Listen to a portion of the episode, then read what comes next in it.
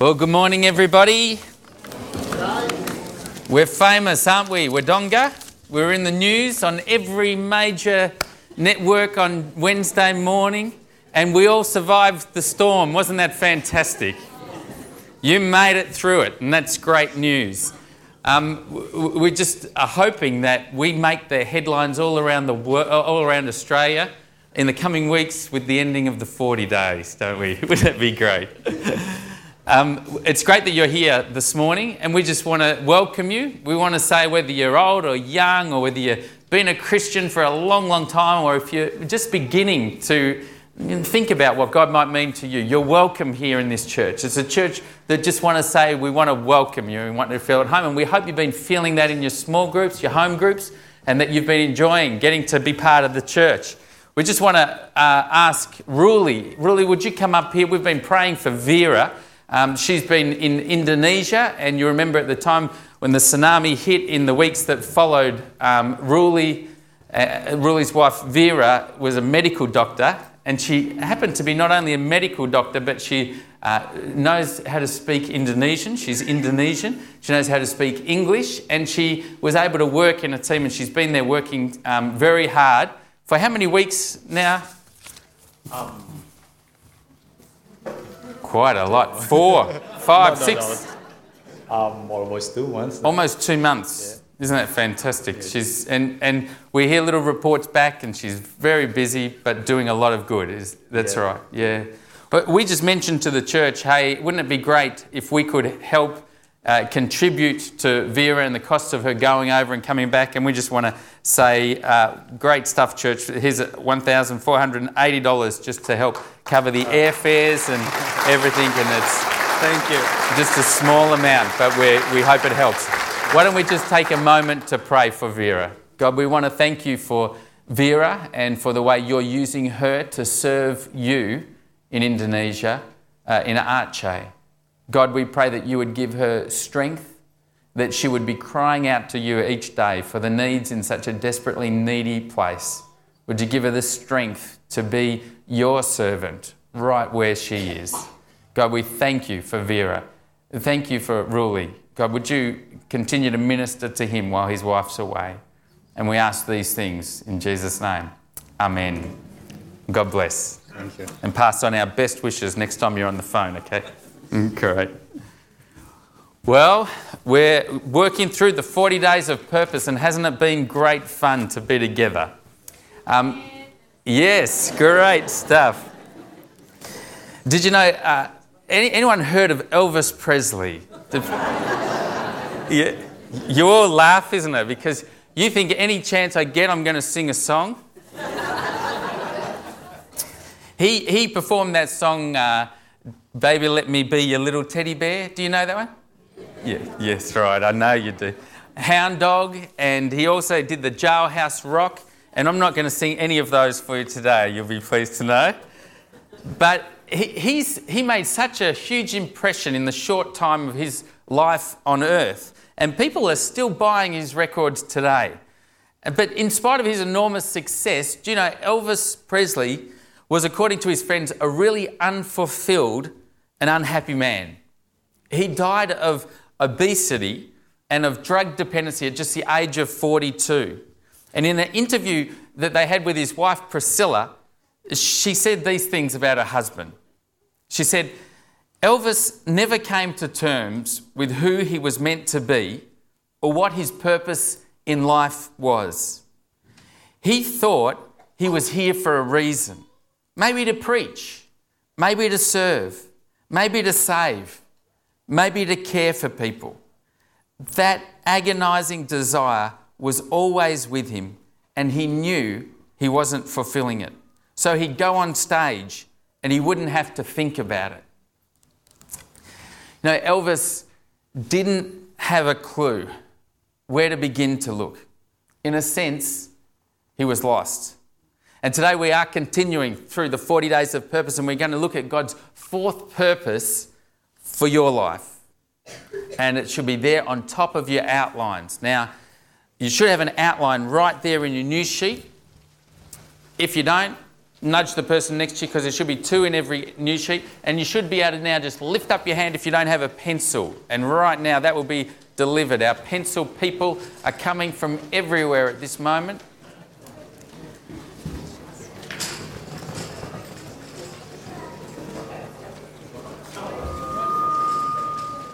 And while that's happening, um, remember the first purpose, anyone remember? It was to uh, love God uh, and to know God and to love Him, and that is? And the second one that we had, uh, without looking over here, was fellowship. And the third purpose was discipleship. Haven't we? we're jumping ahead. We, we, have, you, have you been becoming like Christ this week? It's been challenging, hasn't it? I know as I've been reading the readings uh, constantly in the book, I've been finding it very challenging. If you still haven't got a pencil, put your hand right up, and they're just coming now. That's it, right down the front here, a couple, and some over there on that side. Great. We've got some right over here too, Ken. So, great.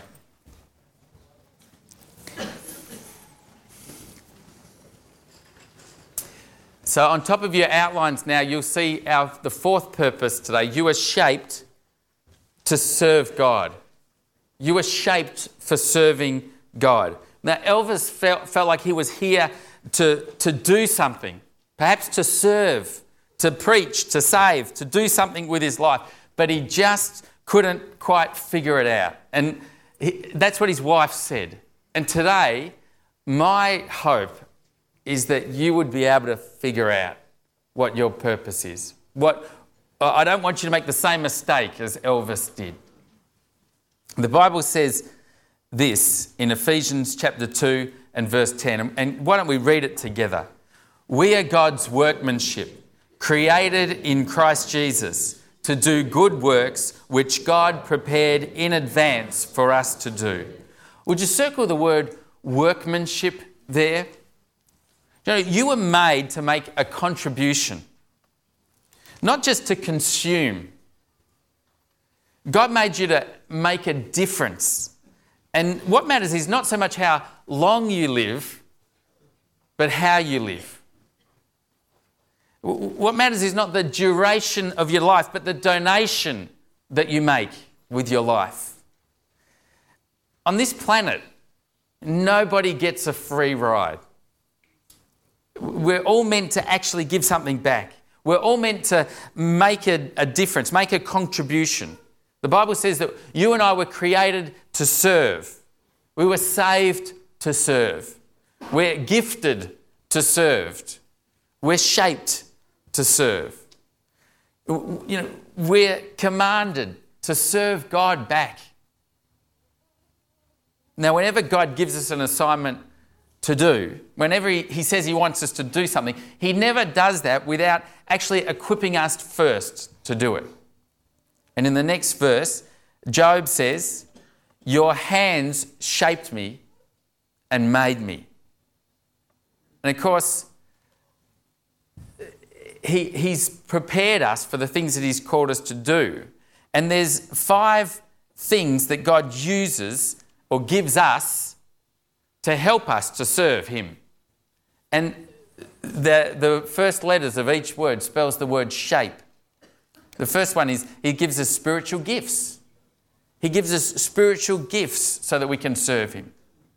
He gives us heart, desires, passions that, that draw us to some certain kinds of serving. He gives us abilities, natural abilities, that things that we're good at, and that we're just naturally good at doing. He's created you with a personality. You know, some people are extroverts, some are introverts, some, uh, you know, all kinds of different people with different personalities that He's given us so that we can serve Him. And He's given us experiences. Some of us have been through incredible experiences that now help us to serve. And Keith Moulton shared about the things that happened to him in a tragedy that helped him to be able to serve others as a result. And some of you have had experiences that help you to serve in that way. Now, those five things make you, and God uniquely shapes you different from anyone else. He's made you who you are, different from anyone else in the world for a purpose. And that purpose is to serve Him. It's to, it's to serve Him. Now, we're not going to go into detail today on all those things that, that make up the word shape. But this coming week in your 40 Days of Purpose reading, you're going to be able to read all about those different things spiritual gifts, hearts, abilities, personality, and experiences. And you're going to be reading them this week. And I just hope that as we read those together, we'll be able to understand the unique way that God has gifted us and shaped us for service. But I do want you to notice this um, that your uniqueness is not for your benefit. Look at this next verse. And why don't we read it aloud together from 1 Peter 4:10. Each one should use whatever gift he's received to make a lot of money. Oh. what does it say? We've received it to serve. serve others. That's right. God's make you unique not for your own benefit, but for the benefits of others. He wants you to serve Him. Remember that at the very start, the first words in the book, uh, The Purpose Driven Life. Can anyone remember what they said? It's not about you. Uh, God has made you to be you, and He's given you gifts and He's given you talents and abilities and backgrounds and experience and all these other things to be used not for you, but to serve other people. That's why He gave them to you. So, why don't you write this down? My fourth purpose in life is to serve God by serving others. You want to know why you're alive? Well, that's why you're alive. You weren't put here on earth just to take up space, to consume, to get a free ride through life. You were put here to serve God, and the way you serve God is by serving other people. Now, some people actually they, they want to serve God, but they just don't want to serve others. it just doesn't work that way. Um, you, you can't actually do that. The only way you can serve God is by serving others. That's how you serve Him. And the Bible has a word for this purpose, and it's called ministry. That's right. And again, like worship and like fellowship and like discipleship, this word has often become misunderstood and misused.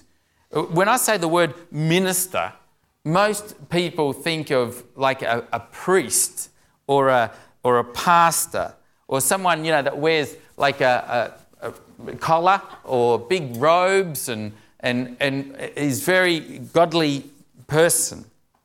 And he says, God, let us pray. you know, that kind of stuff. That's what people think when they say minister. But the Bible says that every single believer is a minister. Now, n- not every believer is a pastor, but every believer is a minister. Ministry simply means that I'm using my talents, my abilities, my background, my experiences to actually help somebody else. And when you do that, that's called ministering. You're ministering to others. And you're a minister. In the Bible, you know, the word service and ministry are actually the same word. And in the Bible, servant and minister are the same word too. So all of us are called to ministry. You say, I'm not called to ministry. That's not me. Yes, you are. You are called. If you've been saved by God, then you've been saved to serve. And He wants you to, to serve. And so God's going to talk to you this morning about your ministry. Before we go on and before we talk about what your ministry is today, why don't you just turn to the person next to you and say, Hey, friend, you're a minister. Why don't you do that?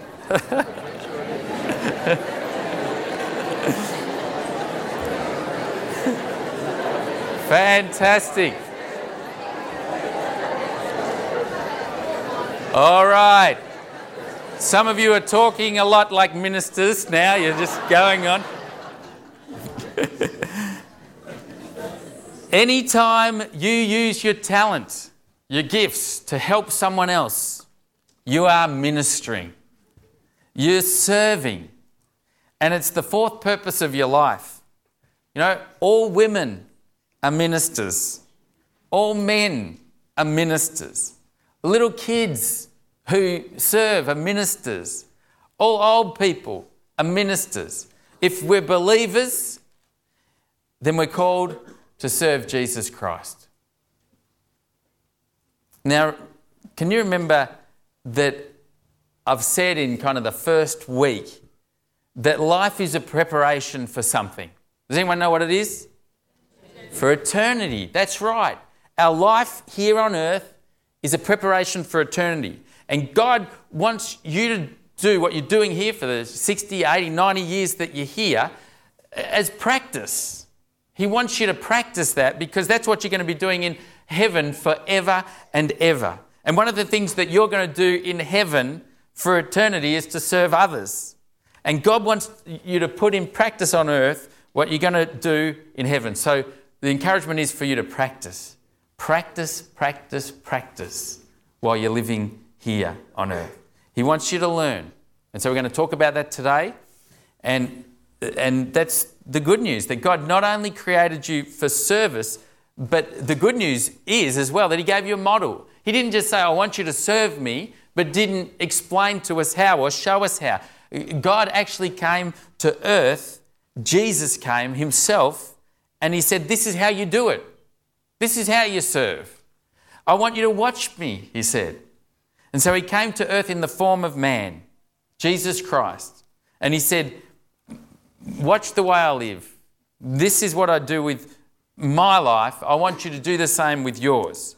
So you were created to be like Christ. And what Christ did while he was here on earth, he served. And so God wants you to serve just like Jesus did. Notice the next verse. Let's read this aloud together from Matthew 28. This is Jesus speaking. He says, Your attitude must be like my own, for I did not come to be served, but to serve. Now, listen to this because it's really important.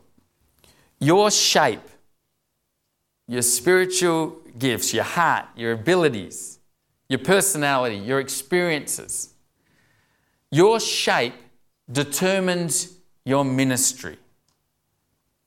But your attitude determines your maturity. You see the difference? There's a big difference. Your shape determines your ministry, what you do. You know what God wants to do with your life when you start to understand how He's shaped you. And you look at your spiritual gifts and you understand your abilities and you look at those and the personality that He's given you and all the experiences, and you look at them and you say, Well, that's how I know what I can what I've been uniquely created to do. But many people look at that and they don't understand the second part that even though you might know what you want to do, the most important thing is how you actually serve, your attitude, the way you do that.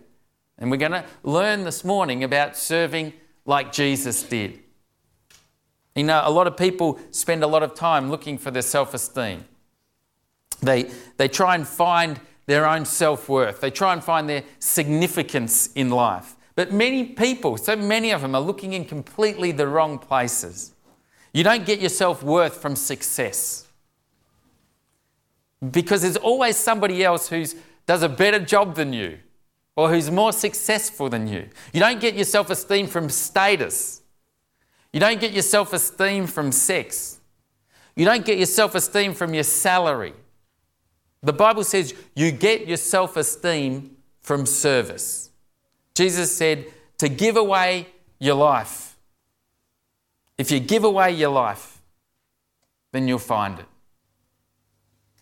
We're going to look at that today because the actual greatest thrill in the world is to be used by God. Now, the greatest thrill in life is to be used by God, to actually be used when you're serving Him. And what does it take to be used and to learn to serve like Jesus? Well, it takes three things. Number one, and you can write this down serving like Jesus means being available. It means being available. You know, one day uh, Jesus was walking down the road. He was going to Jericho, and some blind men started yelling at him. And the Bible says this in Matthew 20, in verses 30 to 32. Two blind men shouted, Lord, have mercy on us. Jesus stopped and called them. What do you want me to do for you? He asked. Now I want you to circle the word there, stopped. Jesus stopped. If you want to be used by God, if you want to serve God, you really must be willing to be interrupted. You might want to write that down somewhere. You know, if you want to be used by God, you need to be interrupted. You need to be willing to be interrupted. Uh, most of Jesus' ministry and most of Jesus' miracles were interruptions. You think about it. All the people he healed, the blind man, the lame man, the sick people, the paralyzed man, the dead child, all of them were interruptions. Interruptions. His first miracle at a wedding. His second miracle, interrupted while he was on the way to Galilee. It says, Jesus stopped. Now, a lot of people uh, like to follow the steps of Jesus, you know, where, where Jesus traveled. Or what, wouldn't it be interesting to study all the stops of Jesus? You know, all the times when he, when he stopped and studied them. Almost every miracle that he did, he did them because he let himself be interrupted. The Bible says this in Proverbs 3:28. Would you read it with me? Never tell your neighbors to wait until tomorrow if you can help them now. Servant hearted people don't procrastinate, they're kind of spontaneous, they're sensitive, and they say, okay, let, us do it. There's a need, let's do it. Here's what John Wesley's motto was he said, Do all the good you can, by all the means you can, by all the ways you can, in all the places you can, at all the times you can, to all the people you can, as long as you ever can. wow, that's great. That's greatness, isn't it? And what it and that's really what it means to be shaped to serve God. You've got to be available. You must be willing to actually step out and say, okay, I'm out of my comfort zone. God, what do you want me to do? There are hurting people all around us, aren't there? Everywhere. There are people who are wounded that really won't wait. They need our help. And we've got to help them now. Now, what keeps us from being available? What keeps you and I from being available. You see, a lot of us say, I'd like to be used by God. I'd really like His power in my life. I'd like to serve God, but I'm just not available. And what is it that keeps us from being available? And we put together a bit of a, a video, you know, like the home group, host home group things. This is some of the fears that people have about serving, what keeps them from being available.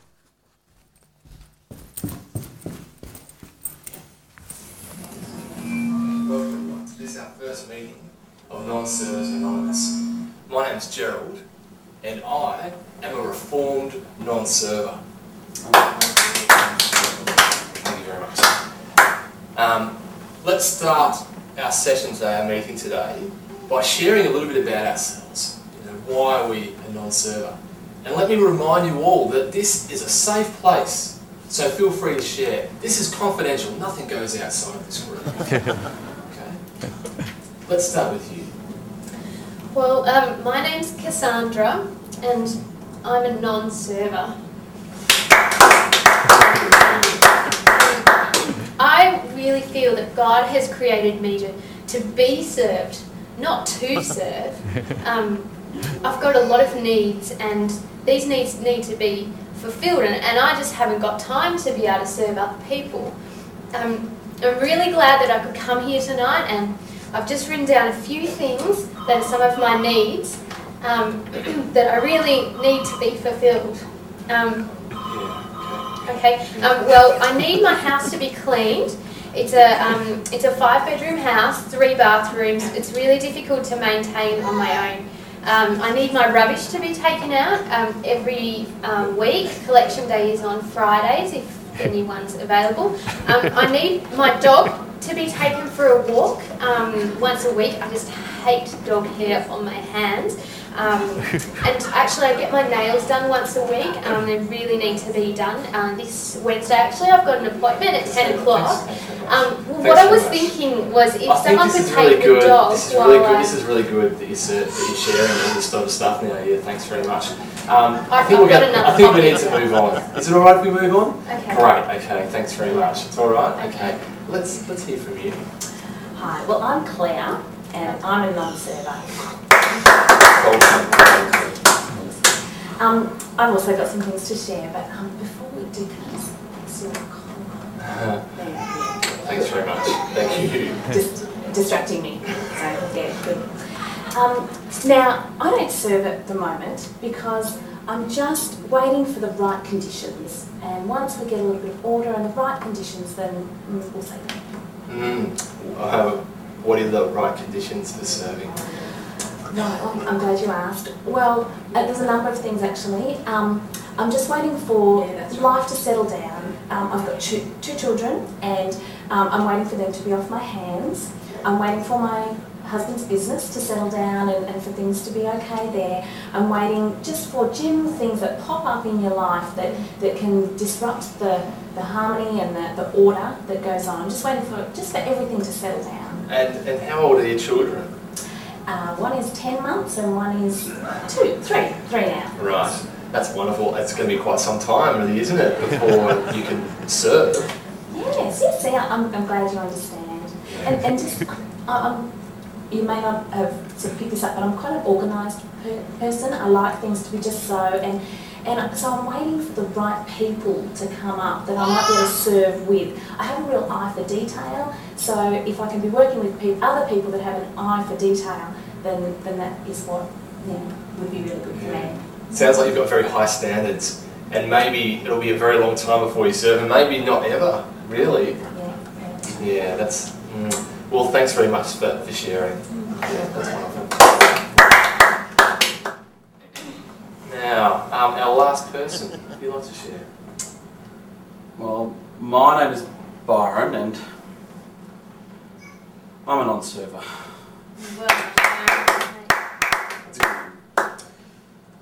The reason I don't serve is that I'm just too busy. I've got enough hours in the day. I work extremely long hours and the spare time I do have is filled with you know, business meetings and then there's um, my investment portfolio, there's business lunches, the late lunches, the, the dinners. So much to do and you know, where, where do you fit it all in? I mean, I've tried to cut back my hours, but How'd you go well, my wife and I have kind of become accustomed to the lifestyle in which we live, and Yeah. you know, we cut back the hours, we cut back the money, and there's you know, there's always something to buy. I mean, there's was that boat I'm thinking of buying at the moment. It Yeah. goes so great on the river. We should go for a burl one time. Yeah. When I buy it, of course. Um, Yeah, yeah. You know, we want to go on that overseas holiday, and there's that plastic surgery my wife's going to get later on this year. But Yeah. shh, Yeah. Mm, it's going to be fantastic. So basically, you know, that's why I don't serve because the priorities, the money coming in. Yeah, sure. Mm. Byron, thanks for sharing, mate. That's really good. Let's, let's keep that. That's, that's, that's really good. It's been wonderful, guys. It's been wonderful sharing about you know the, our, our issues that we've got with serving. And I just want to encourage you to come back next week, because then we're going to look at how we can kind of push through, how we can start to serve. It's just as well that it's a very long course, isn't it? Really? Yeah. Thanks, guys. Mm, thanks. Let's give them a round of applause, hey?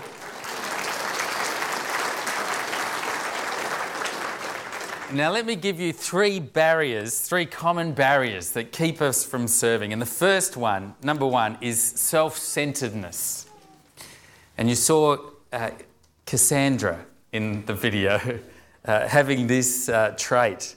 You know, self centeredness is one of the barriers that can keep us from actually serving. Um, the Bible says, forget yourselves long enough to lend a helping hand. Whenever you see a need right in front of you, guess what? God is giving you an opportunity to actually practice serving. Let me say that again.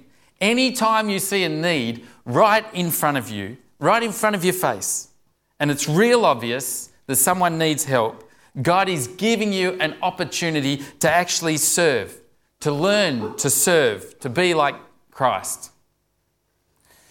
You see, the number one enemy of compassion is busyness. We just get too busy, don't we? Because I'm so busy, I don't have time to serve. I've got my agenda. You know, I've got my plans, I've got my dreams, I've got my goals and my ambitions. And you know what the problem is? We hang right over our hearts a sort of do not disturb sign that says, you know, right now, in this time in my life, I'm too busy to help. It's almost like we put that in the face of the needs that come up. I've got my goals. I've got my safe little life going on here, so don't disturb me with the needs of other people. When Mandy and I got married, we uh, went to the spent the night in the Sheraton Towers Hotel. It's the poshest night we've ever had. And uh, one of the things that happen when you go to hotels like this, which I'm sure you're all aware of, or probably not, uh, but what, what, there's these people that are not, they're kind of like porters, but they're people that are inside the hotel. And the whole reason they're there is to do whatever you ask them to. There's nothing that they, that they won't do to help you. They'll bend over backwards to help you. And, uh, you know, if you need shoe polish or you need your shoes shined, they'll organise that for you. If you need to know where a good Italian restaurant is, they've got it and they'll let you know who it is, give you the number and everything. They're there just to help you, to serve you. And my brother was a, I've told you before, he's a federal policeman. And uh, he, was, he looks after important people, like a VIP protection is his role. And he was in um, Saudi Arabia not so long ago, and he was in one of these really top hotels, and he has a, a gun, uh, like a dangerous gun that they keep locked up in a steel case. And something happened with the combination, it got jammed. And this guy at the top restaurant, uh, top hotel, said, I'll fix it. Just leave it with me. So he was able to get expert locksmiths and everything so that by the morning it was un- unlocked and he could get the gun. So they do anything, these people, you know. it's just amazing. Uh, but I have to admit, when I go to a place like this and, and uh, I've got some needs, I always feel a bit funny about asking them. You know, I'm a kind of a little bit apologetic. I'm always, I mean, I'm not always in these places, but every now and again when I go. but you know what, what people, when you feel like you're inconveniencing these people, you know, I'll say, look, I was just wondering if you could help us in this way. And normally they say, oh, Mr. Stark, this is not a problem. This, this is what we're here for. We love to serve you. And they really do. They want to help no matter what. Then no bother, Mr. Stark. No problem at all. This is what we do. You see, real servants don't mind being interrupted. It's not a problem for them.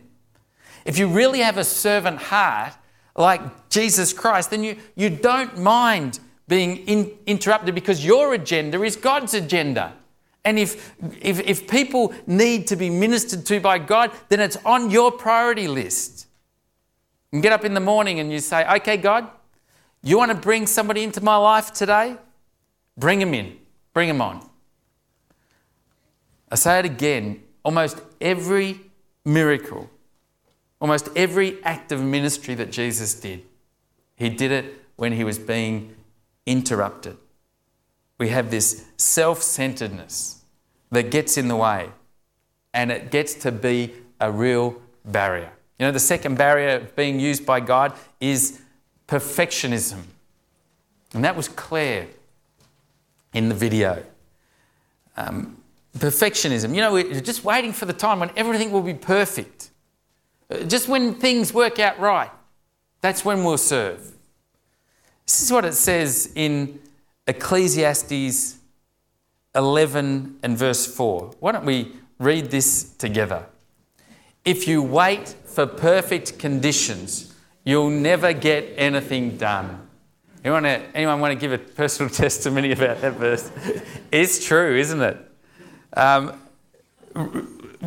real servants, you know, Christ like servants, do the best they can with what they have for Jesus Christ today.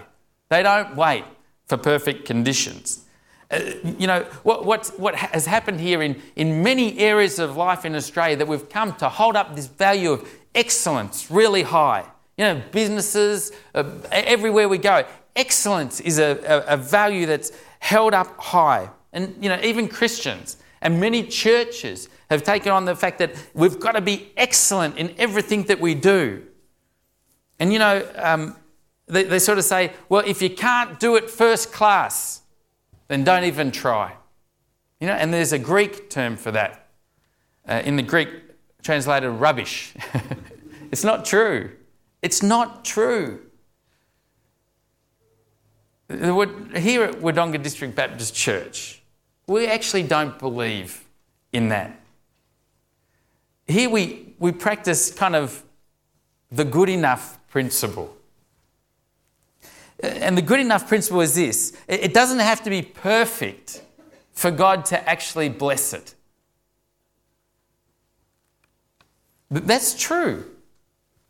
If God used perfect people, He wouldn't get anything done in this world. There'd be nothing, N- not a thing, not one iota would be done. We're a bunch of misfits. We're a bunch of people with problems. We, we all have weaknesses. We all have faults. We all have failures. Every single one of us. We've all got different kinds of things which, which aren't perfect. But guess what? God uses us all anyway. He uses us. Why? Because God doesn't use perfect people because there aren't any. He uses imperfect people. There aren't enough uh, kind of superstars in the world to get it all done. So God uses normal people. We've actually seen this in practice when you know 66 of you decided I'm going to open up my home for the 40 days of purpose. I'm going to be a, a home host and you're going to op- you open up your homes and you know now we've got 650 people that are being blessed because you 66 decided that you'd open up your homes. Why? Mm, because normal, ordinary, average, everyday people kind of said, My house isn't perfect, and I'm not perfect. You know, it's not my conditions of my schedule and my daily plans aren't perfect. I don't know the Bible perfectly. I'm not a perfect host, but I could give it a go anyway. I'll give it a shot. And guess what? So many people are finding it's a real blessing and it's helping so many others. And you could do it, and you did do it. You know, when things settle down, they aren't going to settle down. They're never going to settle down. Things aren't ever going to get perfect, they're just not. So go ahead and start serving when things aren't settled down. You know, the number three barrier to, to getting us serving is materialism. Materialism. It keeps, it keeps us from being available to serve. Jesus said this He said, No servant can serve two masters. You cannot serve both God and money. Would you circle that word there, cannot? cannot. You know, he didn't say you should not serve both God and money. You notice that? He said you cannot serve God and money. You've got to decide whether you want to be rich or whether you want to be blessed. Really? You've got to make a choice. Do I want to be rich or do I want to be blessed? Uh, what's the number one priority in my life, you have to say? You see, you get, we get so busy taking care of things that you don't actually have time to take care of people, and that's a real problem. It's a problem. The most important decision you're ever going to have to make in your life is once you become a believer is am I going to be a kingdom builder or am I going to be a wealth builder? Now, if God wants to give you wealth, well, that's great. It's wonderful. But it's not to be your number one goal in your life. Why? Because you're not going to take your wealth with you to heaven. But you are going to take your character with you. So you say, I'm going to be a kingdom builder. I'm going to put that first in my life. Going to let God take care of whatever He wants to in the rest. If your job is going to keep you from having some kind of service, then you need to really make some kind of adjustment so you can become a kingdom server. Phil's going to come and continue to share some other ways that we can serve. Great, let's give him a round of applause. Philip Weeks.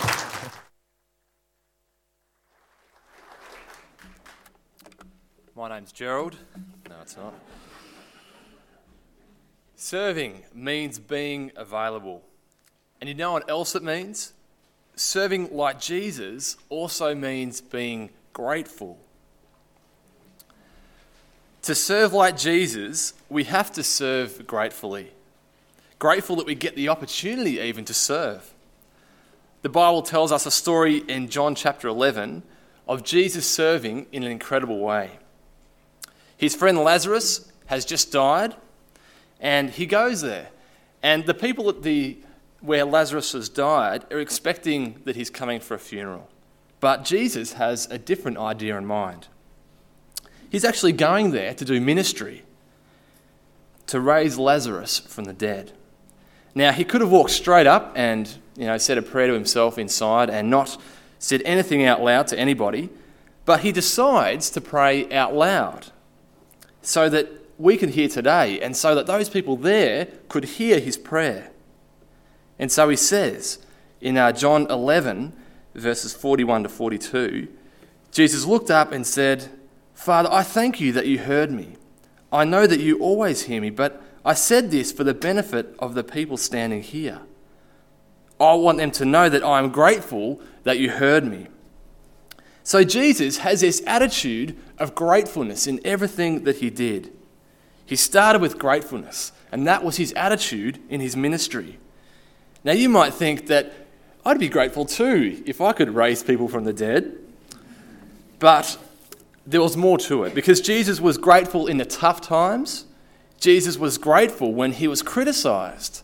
And Jesus was grateful when things weren't easy in his ministry. That was the attitude that he had in his ministry. Ministry, miracles always happened in this attitude of gratefulness. The Apostle Paul, he was also grateful. He, he said, I thank Jesus Christ because he trusted me. He gave me this work of serving him. And the Bible talks about our attitude as well of being grateful in Psalm 100, verse 2. Let's read this verse together. Serve the Lord with gladness. And you know why? You know, why, why do we serve God with gratefulness? You know, what do we have to be grateful for? You know, why do we serve God not with a sense of duty, you know, but with a sense of delight? Not out of a sense of obligation, but a sense of the great opportunity that He's given to us. And here's the answer the golden answer. We serve Him with gratefulness because He's given us life through the death of his son Jesus. He saved us.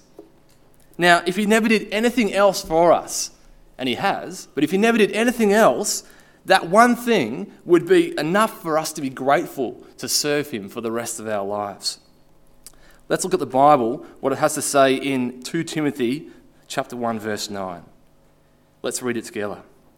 It is he who saved us and chose us for his holy work not because we deserved it, but because that was his plan. He saved us, and out of a gratefulness for this, what he has done for us, us, we serve him. Now, as human beings, I think we tend to trip over ourselves on the way to serving God, on the way to this attitude of gratefulness. And I think there are some things that get in the way, and one of them, the first one, is the barrier of comparing and criticizing. When we compare to others, when we criticize others, this is a barrier that gets in the way of us being grateful.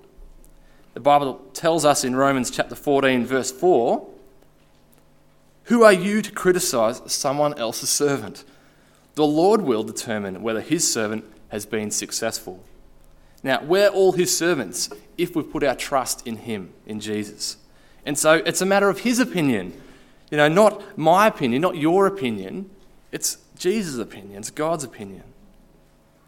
Now, competition with each other in service, it just doesn't make sense when you come right down to it. When you think about it, we're on the same team. You know, we're going towards the same goal.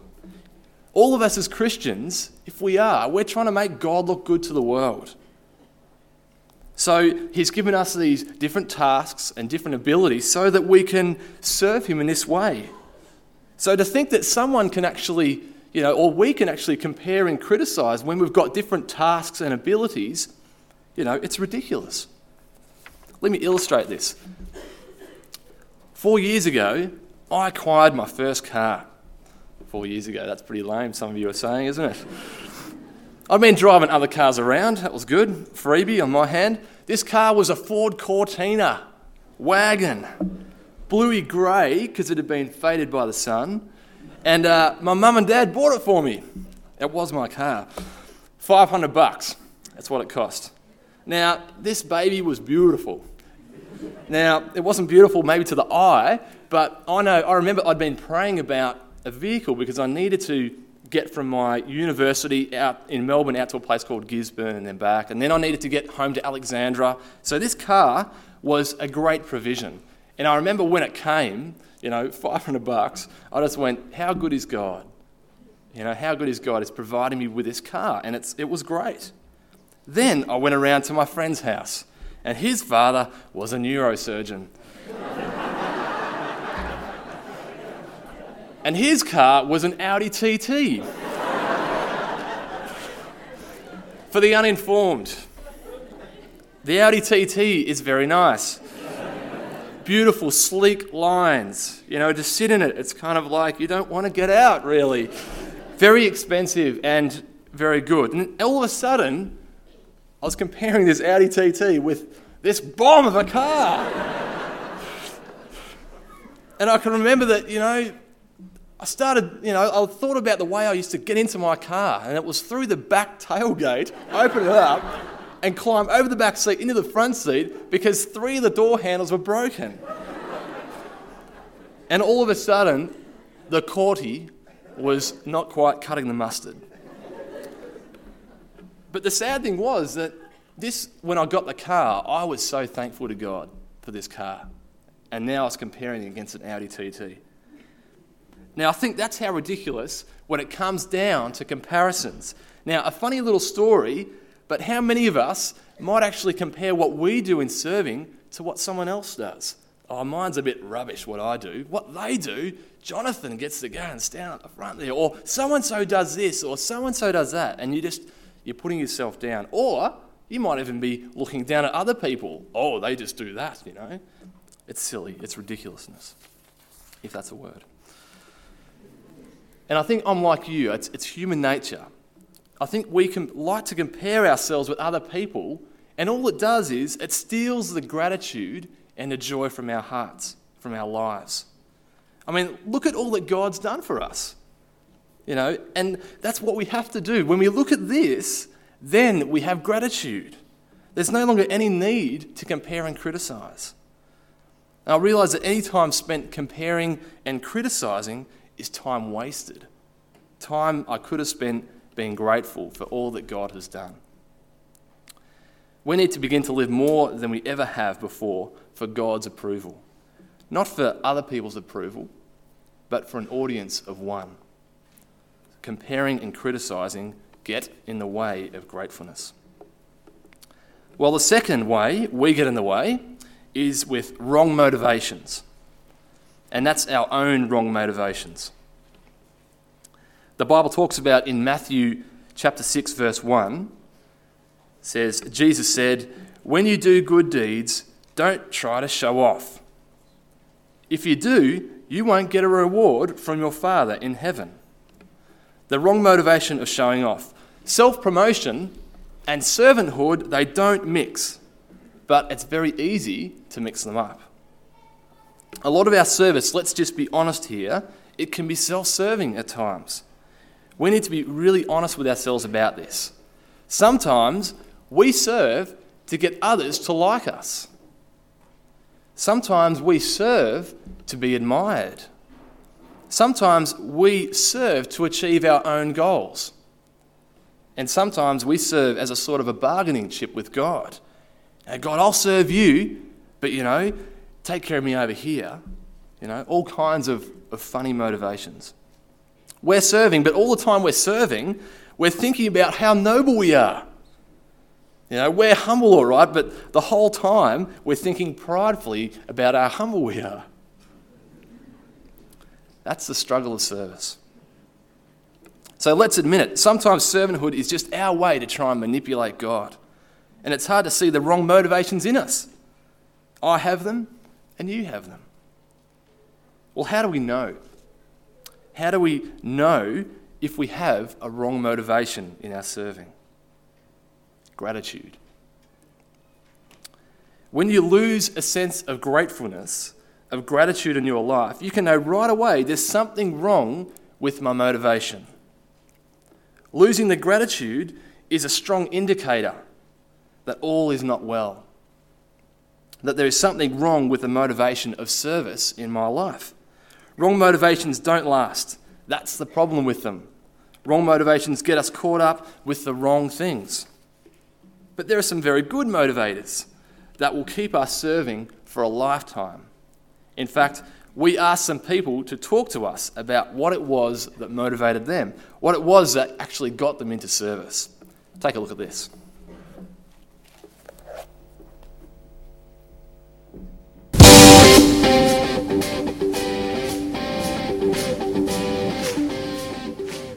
Well, I first got involved in the kids' ministry from um, filling out the directory forms, and um, on the back it had a list of different things you could do within the church to help out. And I thought if I was going to get involved and help out in some way, I'd put my name down for the kids' ministry because I have two small children.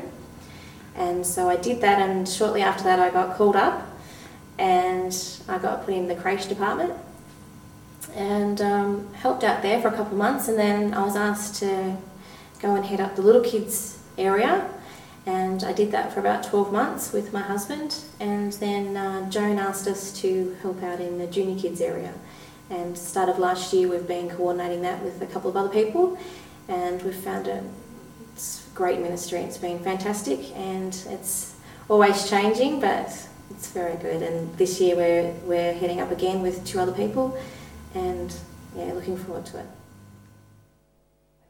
What got me serving in pastoral care was um, quite some years ago, a friend and I were talking about um, the fact that there was a few people in our church that seemed a bit lonely or elderly, a bit shut in, that couldn't get out quite as often as what they might like. And so we saw that there was a real need um, to perhaps start doing some visiting, and we prayed to God, and we felt that He was saying, um, "You go. Um, you have the time, and you've seen the need, and placed, He obviously placed it on our hearts that." um, this was a really um, good thing to do. So that's how I got started in pastoral care. Was just um, saw the need, had the time, and yeah, just responded to that. I could see there was a need for some sort of organisation in the um, car parking facility, and then when um, members were asked if they were prepared to volunteer and give a, a hand, uh, I was quite happy to do that. We we found that it was necessary to have three people at all times to direct because of the large numbers of cars that we had. And I also felt that whoever was up front um, was the first face that people would see when they arrived at the church. If you could be pleasant, you could smile, give them a wave, direct them into the uh, right area, it was a good start um, for them and for us, and hassle-free parking for the uh, for everyone concerned. What got me serving was when I came to a point in my life when I realised how much Christ had done for me. And I just realised that the least I could do was to serve Him.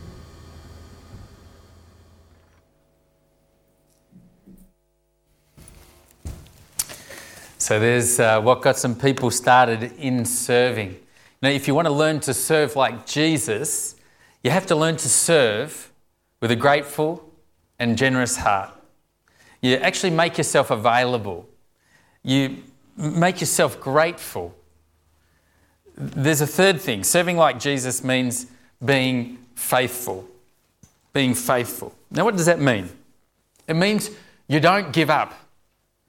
You, you keep going. You don't quit in the middle of your assignment.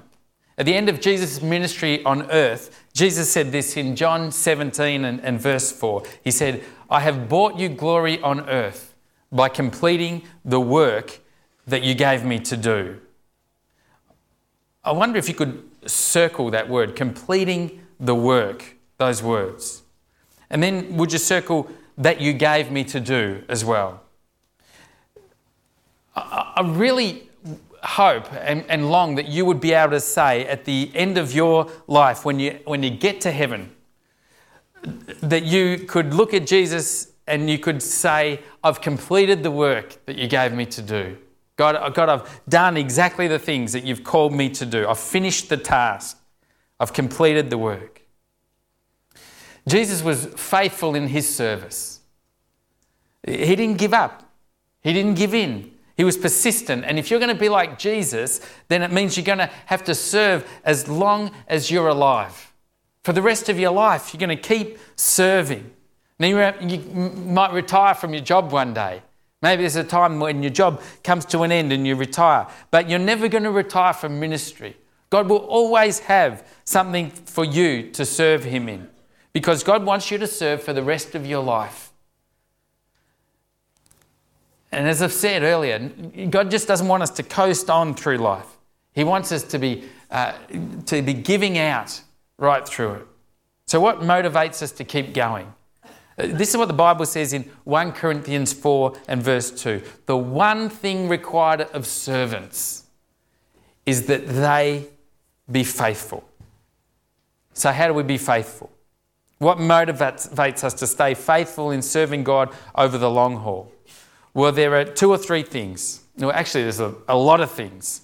Um, what Phil talked about, about being grateful for all the past um, that, that, God's actually forgiven us of in our life, to be, to be grateful for that. If God actually never did anything else for me, uh, if He never did another thing for me, I could serve Him for the rest of my life for the things that He's already done in my life, in dying on the cross for me and forgiving me of my sin. I, I owe him the whole rest of my life for that. And when I think of uh, trust and faith in future rewards, I, I think, gee, uh, you, you know, as I continue to trust Him and as I continue to look forward to the future and the rewards that I'll get, it's incredible. You know, he said, You're going to be rewarded for whatever you do in eternity. You're going to be rewarded forever and ever for the things that you do here on earth when you're serving others.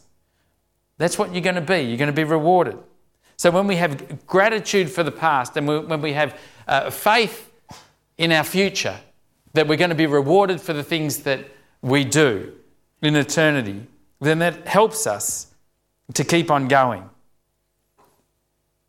Now, let's be honest, most of the time, most of us think that the things that we do, uh, we don't always feel that they really matter.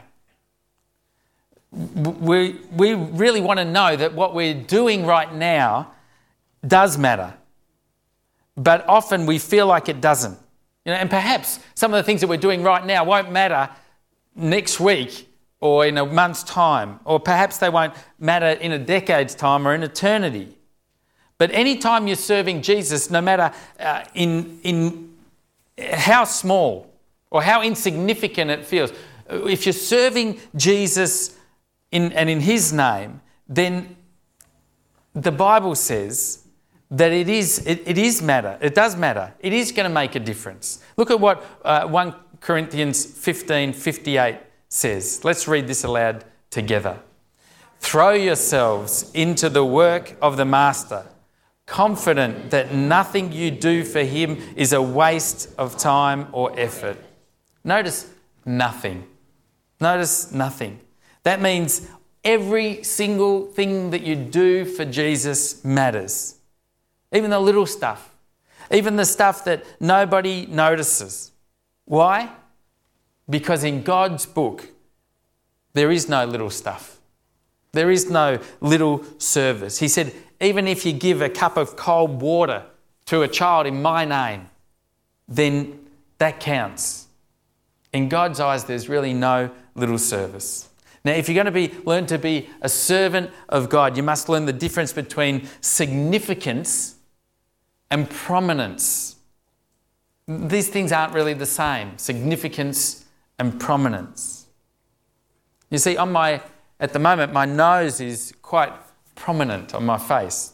You can see it, it sticks there at the front. But you see, I could actually lose my nose. You could chop that nose right off. And uh, I could still live the rest of my life without my nose. It's true. While it's prominent, it's not significant. On the other hand, if I lost perhaps my liver, I'd be in big trouble. It's not very prominent at all. In fact, none of you have ever seen my liver. but if I lost it, I'd be dead. A lot of people, you know, think that if something is given a lot of visibility, that it's kind of the most important. But it's not true at all. Uh, in fact, the stuff behind the scenes is more important. God says. He says the parts of your body that you don't see are more important than the parts that you do see. And the same is true of the body of Christ. It all matters, every part of it. You see, the fact is, from our limited perspective, we can't see how small acts have huge consequences. We can't see that, but they do. Small acts have huge consequences. Several years ago, there were, there were two teenage boys who tried to come into a church service, um, perhaps like this. It was actually a, a night service, and they tried to squeeze in, and it was packed, and they couldn't actually find a seat. So they turned around and they decided to walk out. But one usher came up and he said, Come on, you guys, I'll, I'll find you a seat. So he took the time, he ushered them personally down to a seat right down to the centre, and he had them sit right in the middle in two seats. And you know, that night, those two boys accepted Christ and became Christians. And one of them was Billy Graham. And Billy Graham has now led millions and tens of millions of people to Christ. And do you think that usher is actually going to get any credit in heaven? You betcha he is he's going to get credit for that. You know, we've got no idea how important the little insignificant acts that we do, small things that don't seem significant to us but are, are achieving. So you never know. So don't belittle the little. It's all important. Real servants do every task with equal dedication because they know that it all matters. It doesn't matter if you're doing something that's, uh, that is well known or if you're doing something that's not well known, it's not important. If it's known or well known, it's important that you do it with dedication. It's all important. Would you write this down? Somewhere just to the side, somewhere where you can find a little spot. Don't mistake anonymous with insignificant. Don't ever do that. Don't mistake anonymous with insignificant because it's not known. Just because you, it's not known doesn't mean it's unnecessary or insignificant. Let me give you a little quiz this morning. You know, let's see if you know these. Do you know the name of the person that helped you find your car park spot this morning when you were coming in? Do you know the person who's teaching your children right now? Some of you do, but I'll guarantee it, and not everyone will. Do you know the musicians who are on this stage, the names of them? Some of you don't know their names at all. Do you know the people who are ensuring right now that my voice is being heard, especially you guys up the back? You wouldn't be able to hear me if these people weren't doing their, their job. Did you know the person who came in uh, during the week and restocked the toilets so that, you know, you can be thankful for them. Their job was important. You mightn't even know who they were, but they were good. You know, do you know the person who stuffed the bulletin full of all the things that you, you need? You, isn't it great to know that so many people whose names you'll never know are doing things? Someone vacuumed this room, cleaned it this week so that we could sit here today and it's clean. The truth is that all of them were done by people who were volunteers, who many of their names we don't know. You don't know. But it's all important. It all is important, every bit of it. So, real servants do real tasks and do every task as if they matter because they know they do. Let me give you a little taste of hidden heroes in our church. I just started making a little list just, just today. Did you know that John and Eunice Boyce come down to the church every Friday morning and they unload whippersnippers and lawnmowers and blowers off the back of their four wheel drive and, and trailer and they get to, get to work around making this place look great on the outside. They're snipping and cutting and chipping and doing everything so it looks great. You know, before they started doing this, Helen Mandersloot did this for years um, as well. How about Mal and Diane Thomas? Every week, Diane comes early on Fridays and cleans the administration office. And each week, Mal leads a team of people who record the services. Now they're on CD. And at the moment, you know, there's about 50 or 60 uh, that go each week. And, and they're just doing those things voluntarily. What about Doug and Sue Rosevere? Doug, each week, he gives hours and hours of his time putting together PowerPoint presentations producing and editing videos that we've seen today. And all the announcements that you see are often done by Doug. You know, he recently spent literally days so that you and I could uh, spend time during the memorial services for the tsunami victims. He put hours and hours, literally days, into those times.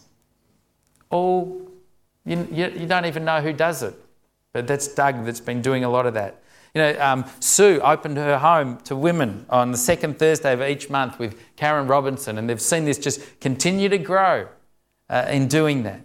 How about Deborah Smith and Julie Keeble? You hardly ever see their faces, but you, you get the Living Life magazine every two week, two months. Wouldn't that be a lot? Two, every two months, they bring it out. And it's fantastic, and the work and the dedication that they put into that so that we can know what's going on in this church. And they do that, and often many of us have never know who they are. You know, Deborah also just uses her own equipment and, uh, uh, to, to produce um, flyers and that for the different ministries in our church. And she does this at a hugely reduced cost for our ministries so that things can get done. And Jeff Pryor, he and his team have overseen uh, small groups as they've grown from 15 to 30. And now, during the 40 days, there's over 66 home groups that you're all a part of. And just trying to get people, uh, all that administration is overwhelming to me. But to Jeff and his wife Mary and the team, uh, David and, and Lee and also Julie, it's a joy to administer that. and it's incredible. And Jeff's also now leading the 40 Days of Purpose team while he's just doing his normal full time job, all voluntarily. Avril Peel.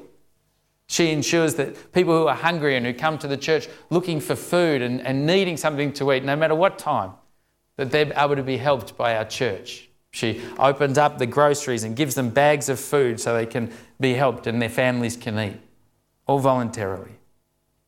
Jim Pickering parks your cars every uh, week. Him and the team together, and they spend lots of time trying to figure out how we can fit more cars in and get them parking just the right way so that you and I can get into there. We could go on and on.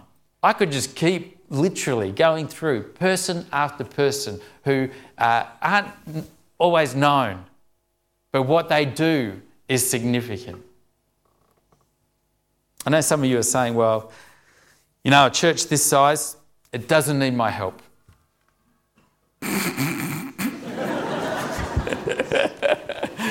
Seriously, we do. There are so many things that uh, needs that are unmet every day. You know, we spend time often and, and, and it's hard to meet all the needs that are here as, as well. And um, there's always more needs available than people that are available that can meet them.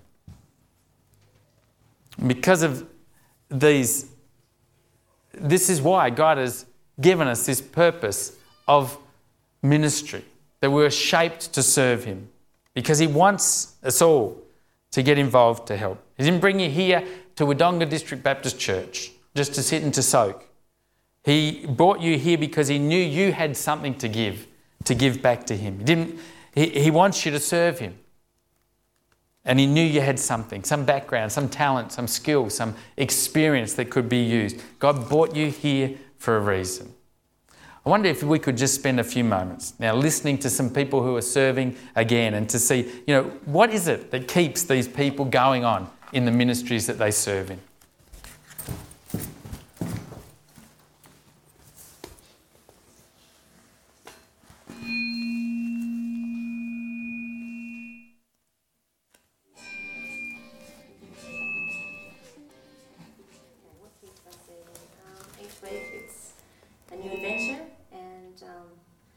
Times it's a bit tiring, but it's very fulfilling, and each of the kids are different.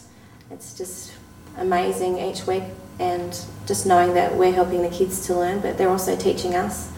It's just a great ministry, and I couldn't be without it now I'm involved. What keeps me serving in pastoral care um, is, oh, many things, I suppose. Um, it's changed a bit from when I first started in that it is a more structured pastoral care and we work as a team with um, quite a few others under the guidance of um, Gail. But it's as we go to visit these people and the response that you get when you go, you think that you go to help help cheer them up or you know just spend some time with them in conversation and, and they may share some of their lives with you and that's a real privilege but you go thinking that you're going to bless them but really what happens for me, I find on many occasions is that I come away just feeling so blessed. And I thank God that He's really placed those people in our hearts and that we do respond to God by going to visit them. What keeps me serving? I think this is my way of, um, of serving the Lord. It also is serving the people of this church, the church family, and um, helping them out. I also feel that um, it's very pleasant, pleasing when people say it's great to have you here uh, wouldn't have known where to go otherwise, and it's good to get good, clear instructions. Uh, it's a good start for the for the day for us, and uh, I guess it's a good start for Jim. It keeps him happy as well. What keeps me serving is is the joy that I get out of seeing uh, people's lives changed um, through the things that I do, and I realise that that's only Christ in me. Uh, that it's it's not about what I can do, but it's Christ in me. This week, during the 40 days of purpose, you're going to be able to read. Uh, we're going to be reading together about the shape, you know, discovering your shape, learning about your spiritual gifts, your heart, your attitude, you know, your personality and your experience and how God has uniquely shaped you. And there are so many opportunities and ways that you can serve. We just thought we'd quickly show you now just some of the different people who are involved in serving in our church and some of the things that they do. Why don't we have a look at this together?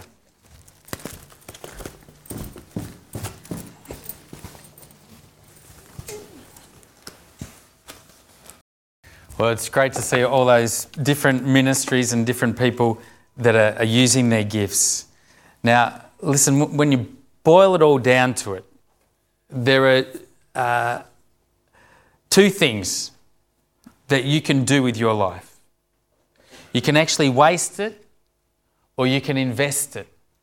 You can waste it or invest it. Now, some of you have had investments that have gone really bad. I mean, if you put $10,000 on the stock market five years ago, you would have seen it go mm, and only just getting it back. Some of you bought houses have been terrible investments as, you, as you've just had to sell at the wrong time.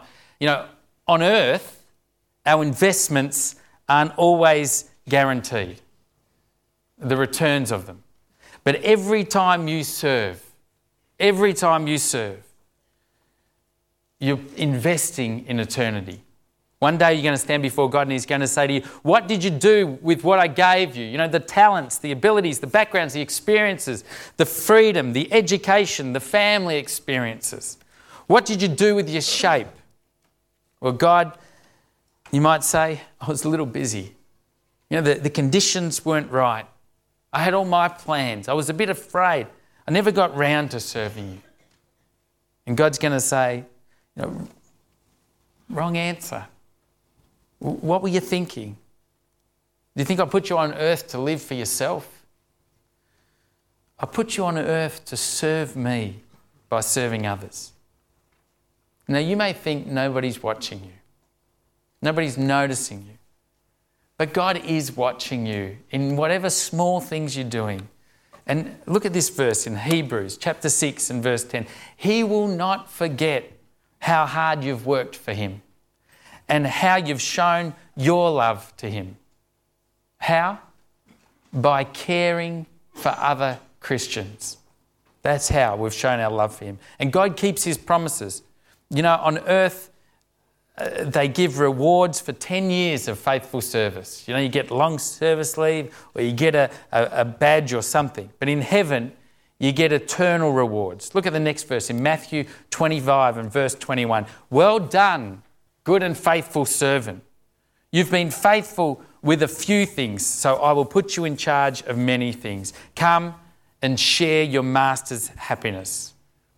You know, church, more than anything else, I want you to be able to say, I've dedicated my life to serving so that I can stand before God one day and He'll say, one, Well done. My desire is that you would know that. In fact, that's what I've dedicated my life to, trying to ensure that you are equipped and that I'm equipped and that together as a church we stand before Him when we do. And He'll say, Well done, good and faithful servant. You know, I started this message talking about Elvis.